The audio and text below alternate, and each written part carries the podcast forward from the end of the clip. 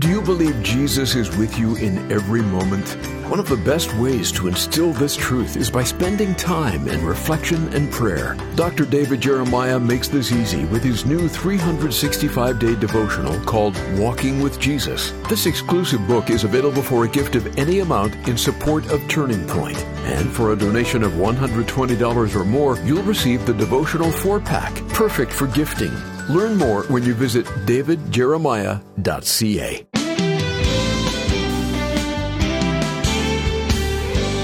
If you've ever prayed that your children would get along and have bright futures, you can relate to how Jesus is praying for you. Today on Turning Point, Dr. David Jeremiah continues his look at Christ's intercessory role on behalf of believers and some of the specific areas of prayer he takes to the Father. Here's David to introduce the conclusion of his message. Is he praying for us, or are we praying to him? I told you that the answer to those questions the answers were both yes. We pray to Him, and He prays for us. But the part that we don't usually know is that He prays for us. That's such an encouragement. You know, um, the Bible tells us that He cares a lot about who we are, about what's going on in our lives, and that He makes intercession for us before the Father. What a wonderful truth that is. We'll learn more about that as we open our Bibles together. Once again, I hope you will follow along as we look at John chapter 17 together. The study guide for this lesson is chapter 6. You can find that on page 75 in your study guide. I hope you'll go along with us as we follow these outlines together. Friends, don't forget there's just a, a, few days left before the opportunity for you to get the new resource for the new year uh, will no longer be front and center. And we want you to have this devotional. We send out hundreds of these, in fact, thousands of these every year. So when you read your devotional every day, you will be joined with hundreds of other people all over the world who are reading the same thing you're reading. It's kind of a special community that we have when we read our devotionals together. This year it's called Walking with Jesus. It's beautifully adorned in white and blue leather with uh, gold embossed letters on the front, uh, uh, gilt edged pages, color throughout, but most of all, wonderful truth to inspire your day and add value to your life. It's yours for the asking when you send your gift today. Do the best you can with your year end gift. It helps us so much. But whatever the size of your gift, just simply say, here's my year end gift. Please send me the devotional and it'll be on its way. We're gearing up to get these out as quickly as possible so you'll have them to begin the year together. Here is part two of Is He Praying for Us or Are We Praying to Him? How many of you know that Satan is our accuser? He's called the accuser of the brethren. The Bible says he goes around like a roaring lion, seeking whom he may devour. What is he trying to devour? He's trying to devour our influence. He's trying to devour our testimony for Jesus. He can't devour our salvation because he has no right to take that from us. But he can destroy our reputation and destroy our influence for God. He's always about that, testing us and trying to get us to make the wrong decision. But did you know that the Lord Jesus is praying for us that we will not be overcome by Satan? The best illustration of that is in a verse of Scripture concerning Peter. Luke chapter 22, verse 31, Jesus is talking to Peter, and this is what he says Simon, Simon, indeed, Satan has asked for you that he may sift you as wheat, but I have prayed for you that your faith should not fail, and when you have returned to me, strengthen your brethren. When Satan singled out Peter Jesus assured Peter that he would not face the evil one alone. He told Peter that he was praying for his faith not to fail. Now we know hours later, it appeared as if Peter did fail. He denied the Lord Jesus Christ three times. But how many of you know that wasn't the end of the story? You have to read all the way through the book of John to the 21st chapter. And after Jesus' resurrection, Peter returns to Jesus, and Jesus gives him the assignment to strengthen the brothers. In other words, in response to Jesus' prayer, God allowed Satan to sift Peter, but he did not allow Peter to fall through the sieve. And although Peter fell, his faith did not fail. What a reminder to us, men and women, that Jesus cares enough to pray us through our failures. All of us are men and women who have failed. We're not failures because we fail, but we have all failed in some way. And when we fail, the Bible gives us this encouragement that as Jesus prayed for Peter during his three point denial of Jesus, Jesus prays for us. You know, we think, well, when we succeed, it's Jesus praying for us. No, when we're failing, Jesus is praying for us. And he prays us through our failures so that we get back to the place of fellowship with him. We don't fully understand the spiritual warfare that we face every day. We do not know all the ways in which the devil accuses us before God, but we have the blood of Jesus Christ pleading for us, and we have the one whose blood is pleading for us. Jesus protects us from the evil one. He shields us by his prayers and by the power of his blood. His prayers are a protective force around us. Jesus is praying for us. What is he praying? He's praying for our protection, He's praying for our security. Number two, Jesus cares about our sufficiency. Verse 13 of chapter 17 says, Now I come to you, and these things I speak in the world, that they may have my joy fulfilled in themselves. In verse 13, Jesus prayed that the joy he has might be fulfilled in us. He wasn't talking about just joy, but fulfilled joy, overrunning joy, abundant joy, sufficient joy. He was talking about Jesus' joy. Let me tell you, as you know, he's not talking about happiness. That depends on the happenings. He's talking about joy. That depends on Jesus. And Jesus' joy is so amazing. Jesus' joy is the answer to the Hebrew greeting, shalom. They tell us that the word shalom means more than peace, it means a sense of well being within a person. The joy of Jesus is that sense you have that no matter what's going on around you, the most important thing is okay. And in your heart, there's this feeling, this sense of the sufficiency of the joy of Jesus. I've seen this illustrated in so many believers, and I've even experienced it sometimes in my own life that during very troubling times and times that would normally take a smile off of your face, the inward Jesus puts joy in your heart that's beyond anything you can explain. You know, Jesus was a joyous person. I've always been amazed that when Jesus came on the scene, his first miracle wasn't at a funeral, but at a feast. It was at the feast of Cana of Galilee. It was a marriage. Everywhere you look, Jesus was involved in joy. He performed miracles that set people on a tour of rejoicing.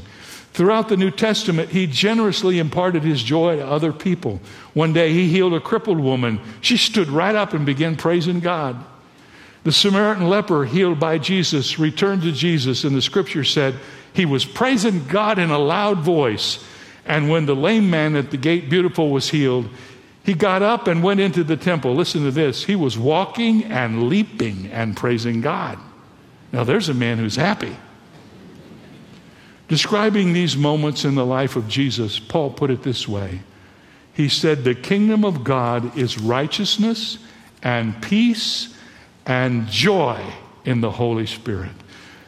Paul said, Our lives ought to be characterized by righteousness and peace and joy. We ought to be the most joyous people in the world. And that's what we have. And we can't help it. We rejoice. We sing upbeat music. We sing happy music. We sing joyous music. I know some people think you worship with a dirge, but I can't put that together in the New Testament scripture. We are to be people of joy. We should never apologize for being joyous. One of the great lessons I learned when I studied the book of Ecclesiastes which is a rather dark book because it records the writings of Solomon when he was away from God and he's trying to reason life out as if there were no God. But even in the midst of all of that, eight times in Ecclesiastes, we are told to rejoice in the life that God has given us. Men and women, we should not go around all sober and look like life is over. Even in the most difficult things we have on earth, we have so much to be joyous about. Lewis Smedes was one of my favorite writers. He's in heaven now, but his books remain. Here's what he said You and I were created for joy, and if we miss it, we miss the reason for our existence. Jesus experienced joy in his life, and now he's praying that we do the same. When I wake up in the morning, I often say this, as tired as I might be, and as much as I don't want to get up this is the day the Lord has made. I will rejoice and be glad in it. You know, if you've ever been through a serious illness, maybe one where you wasn't sure if you're going to make it or not, every day is a gift from God, isn't it? And every day is a day to rejoice. And every day is a day to say, Today is God's gift to me, and I'm going to rejoice in this day. I may not know the answers to all my problems, but I will not be defined by the difficulties of my life. I will be defined by the joy of Jesus in my heart. Jesus gives us that opportunity. Now, listen to all that, and then just let me remind you again this is what Jesus is praying for us. He's not only praying for our security, he's praying for our sufficiency. He wants us to have joy, Jesus' joy, fulfilled joy, shalom in our hearts. Here's the third one Jesus cares about your maturity. This is found in John 17, verse 17. This is what Jesus is praying Sanctify them by your truth. Your word is truth. When I was a child growing up in my father's church, we used to have Wednesday night prayer meetings and Sunday night church services. And quite often, both on Wednesday night and Sunday night, they would take time out of the early part of the service for what they called a testimony meeting we would have open testimonies. We do that now at funerals. We used to do it in church. Open testimony, open mic. It was always interesting. But what I noticed was there was always about three people that every week they would be the first ones up. And I hate to say this, but it was three ladies. And they always said the same thing. They would get up and say, I'm just so thankful that I'm saved and sanctified. And then they go, sit down. I knew what saved was, but I wasn't sure what sanctified was, and I was pretty sure I didn't want it because I didn't want to turn out like them. I didn't know what sanctified was until many years later, and I found out it's not a bad word, it's a good word. Sanctified means to be made holy. Up in heaven, Jesus is praying that you and I will be good people, holy people. He's praying for our sanctification. The Bible is God's chief means of bringing that about. And so we aren't surprised to read that his prayer goes like this Sanctify them by your truth. Your word is truth. What he is praying is that when we open this book, we don't just learn more of the Bible, but the Bible gets into our lives and changes who we are. He says, Sanctify them, make them holy, by your truth. Your word is truth. He's praying for us right now that the word of God that we're studying from John 17 will not just pass through our minds and out the other side, but that we'll find a place of residence in our hearts and we will listen to the words and those words will change us from the inside out. That's what Jesus is praying. He is praying for our sanctification. He is praying for our maturity. Here's the fourth one Jesus is praying about our security, about our sufficiency. He's praying about our maturity. He's praying about our ministry. In John 17, 18, he says this As you sent me into the world, I also have sent them into the world. Now, let me just break that down for you. Jesus was the first missionary to the world in which you and I live. One day in heaven, God called his son to the throne and said, I need you to go to the earth where the people are struggling and don't know what to do and they're in sin. I want you to go there and seek and to save that which is lost, pay the penalty for their sin on the cross. Now Jesus is saying to his Father, just as one day you sent me into the world, I am sending all of your disciples, including us, into the world with the same message to seek and save the lost. What I realize when I read this is that Jesus is praying for us when we carry out the mission for which he was sent. Whenever we go out to do the ministry God has given us, we can be assured that up in heaven, Jesus is praying for us. He's praying for me when I preach, as all of you do. Some of you pray that I won't preach so long. I understand that. But I don't think Jesus is praying that. I think you all are praying it, but I don't think Jesus is praying that. He's praying for you when you usher. He's praying for you when you teach children. He's praying for you when you work in the parking lot. He's praying for you when you drive the shuttle. He's praying for you when you serve on the board. If you're in the ministry of Jesus, you can count on it. You are on his prayer list. And he's praying for you that you will carry out the ministry in a way that brings fruit to the kingdom. He's praying for your ministry. Here's number five He's praying for your unity. John 17, 21 says this I pray, Jesus is praying now. I pray, Father, that they all may be one as you are in me, and I in you, that they also may be one in us, that the world may believe that you sent me. In other words, Jesus is praying for our unity. Many of you have come out of situations where you've been in a church where unity wasn't anywhere to be seen. Maybe you went through a church split, or maybe you were in a church that was in a big fight. I remember reading about Ray Stedman. He said that Christians can be like a group of porcupines on a cold winter's night. They need to be close to another so they can reflect the heat from their bodies. But as soon as they get close enough to get heat, they prick each other with their quills and then they spread apart again. When I first got to Fort Wayne, I used to go to the YMCA every day for lunch and play basketball for an hour. And there was a whole group of us that played. And over the arch of the YMCA, when you walked in it, were these words from John 17 that they may be one.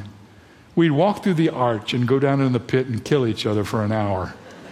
That was such a rough experience. Believe it or not, I broke both of my ankles in one year playing basketball at the Y. But over the arch was that they may be one. we speak it, but we don't live it. Thank God that we have this wonderful unity that God has given us. Don't take it for granted. It is something we have to protect. And right now, up in heaven, Jesus is praying for our unity. He's praying for our oneness, that we would reflect, according to the Bible, the same spirit that He has with the Father. He wants us to be one in our unity. And then finally, Jesus is praying for our destiny. Listen to this. Verse 24 of chapter 17 Father, I desire that they also, whom you gave me, may be with me where I am. Now, folks, here's another one of those little kind of upside down truths. We all know that we want to be with Jesus. I mean, all of us, we talk about that as we get older. We have so many people that we've invested in heaven already. We look forward to the day when we're with Jesus and we're united with the people that we love. But here's what we may not know about Jesus. Listen to this Jesus wants to be with us. It's not just that we want to be with Jesus. Listen to this. It says that they may be with me where I am. Jesus wants us to be with him. Over in John chapter 14, he says, In my Father's house are many mansions. If it were not so, I would have told you. I go to prepare a place for you. And if I go to prepare a place for you, I will come again and receive you unto myself. Now, listen to this that where I am, you may be also. Jesus wants us to be with Him. We want to be with Him. We know that, but did you know that Jesus wants you to be with Him way more than you want to be with Him? It's His desire for you to someday be with Him. If you put your trust in Jesus Christ, there isn't any doubt about the fact that that will happen. The Bible says when you're a Christian, if you trust the Lord, absent from the body is present with the Lord. As soon as you take your last breath down here, you take your first one up there.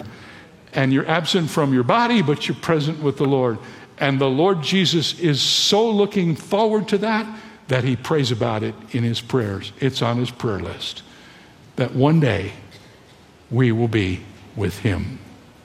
Listen, friends, Jesus is praying for us. He's praying for you. If you've been watching the news, you've probably noticed that Chicago is mentioned a lot. A lot of bad things happening in Chicago, many people being murdered there every year. Every year it's either one or two in the number of murders, gang warfare. Chicago's a rough place. It's always been known for its mobs, but right now it seems like we've gone back to the 20s. Gang warfare, it's just awful. Right in the middle of Chicago is a place called the Pacific Garden Mission. When I was a student in college, I worked at a Christian radio station, and one of my tasks was to put the programs on the air that we aired on that station. One of them was called Unshackled. And Unshackled was a program about all the miracles that happened out of the Pacific Garden Mission. People that would come there. It was right down in the heart of the roughest part of Chicago. And people would come there with no options left. Long before uh, street people became what they were, Pacific Garden Mission was the place where you went if you didn't have anything. If you couldn't eat, they would give you food. They'd give you a bed to sleep in. And part of the deal was you had to go to chapel. And they had preachers in there all the time preaching the gospel. Hundreds of thousands of people got saved at the Pacific Garden Mission and, went out to tell their story. Thus, you had the program Unshackled. And Pacific Garden Mission became the prototype for all the missions in all of the cities. There's a mission in LA that's a prototype of the Pacific Garden Mission. And it was kind of like the last resort. If you went there, you would just be overwhelmed at the condition of the people who filed in the door. They knew they could get something to eat, they knew there would be a place to sleep. But over the door, of that mission were these words. Words that make you almost cry when you hear them. Here's what's over the door of that mission Your mother's prayers have followed you. When you walk in the mission, that's what it says. Your mother's prayers have followed you. A subtle reminder to many of them that they had mothers who prayed for them. And those prayers followed them all the way to the mission in Chicago until finally they were arrested by the Spirit of God and brought to a place of redemption. I've discovered in my own life as a parent that there are certain things that we can do to influence our children. When they're small, we can guide them. We can make sure they go in the right path. We put them in Christian schools and we build some barriers around the edges of their life. But as they get older, there comes a time in our life when we have to turn them over to the Heavenly Father. To pray that He would care for them. To pray that He would keep them. To pray that He would watch over them. I've gone through that with all of my children and some of my grandchildren. Lord, nothing more I can do, but I pray that you will guide them. Prayer is an amazing thing. And the Father in heaven is hearing the prayers of his Son Jesus for you right now. When he prays for us, we draw near to him, he draws near to us. And he's praying for you right now. If you don't know him as your personal Savior, his prayer is that you might come to him and open your heart and receive him. And if you're a Christian, I want you to hear the words of the Savior right from John 17. Here's what he's saying to you and to me I'm going to be praying for you. He's going to be praying for you. I don't know what you're going through this week, but let me tell you something. Jesus is praying for you. You pray to Jesus, but Jesus is praying for you. He's praying for all these six things and others I didn't have time to get to. He knows you better than you know yourself. He knows what your need is. And right now in heaven, before God's throne, He's interceding for you and for me. Hallelujah. Thank you, Jesus, for what you do for us. Amen. Amen. Well, tomorrow we're going to tackle a problem in this uh, New Testament that we have where there's a scripture that says that we do greater works than Jesus did when he was on this earth. And when I say that, it sounds like that couldn't possibly be true. That must be some sort of a contradiction. But you need to listen because when you understand what this is saying, it is truly a marvelous motivation to serve the Lord with all your heart. Tomorrow here on Turning Point, is He doing greater works or are we? The study guide, the book, the CD package for this series, all available uh, from Turning Point. You can get the book and the study guide and the CD package by going to davidjeremiah.org. There you will find all this resource material. Don't forget, you can also receive the devotional for next year for a gift of any size.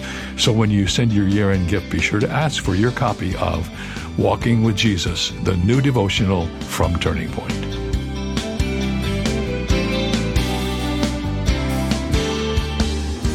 Today's message originated from Shadow Mountain Community Church and Senior Pastor Dr. David Jeremiah.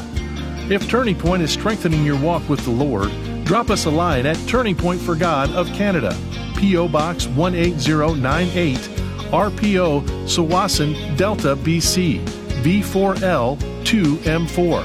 Visit our website at davidjeremiah.ca slash radio or call 800 946 4300.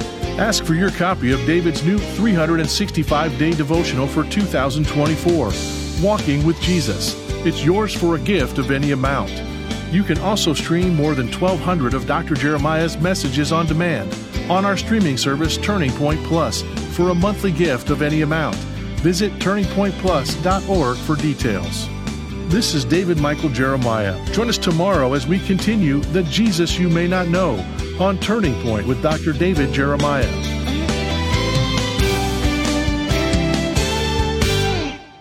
For more than 40 years, Dr. David Jeremiah has faithfully preached God's Word. And as the world changes, how the message is delivered expands. Turning Point Plus was created as the next step in our digital broadcast ministry. And it's available instantly when you sign up to support Turning Point with an automatic monthly gift of any amount. Learn more and access more than 12,000 audio and video messages at turningpointplus.org. Christmas will be here before you know it. So now is the time to prepare your heart with a timeless devotional written by Dr. David Jeremiah called Season of Joy. Enter the Christmas season with restored hope, resounding joy, reassuring peace, and renewed faith. This inspirational book is yours for a gift of any amount in support of Turning Point. And for a gift of $100 or more, you'll receive a four pack to share the season of joy with others. Learn more at davidjeremiah.ca. That's davidjeremiah.ca. If you've been part of a church family, it's likely that some of your children have been recruited to play the part of shepherds in the annual Christmas pageant. Wearing bathrobes with towels on their heads and staffs in their hands, these junior shepherds play their parts with solemn dignity and wide eyed wonder. And I think that's exactly how the first shepherds came to the stable to view Jesus. They were not sophisticated intellectuals coming to disprove the idea of God being born in Bethlehem.